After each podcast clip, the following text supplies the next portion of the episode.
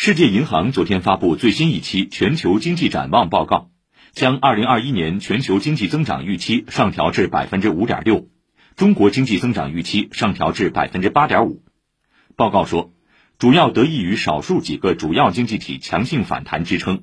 最新全球经济增长预期比修订后的一月预估值高一点五个百分点，将成为八十年来全球在经济衰退后的最快增速。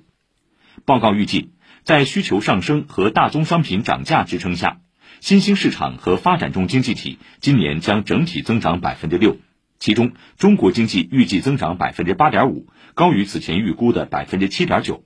这主要得益于中国出口活跃，经济复苏逐渐从公共投资扩大到消费领域。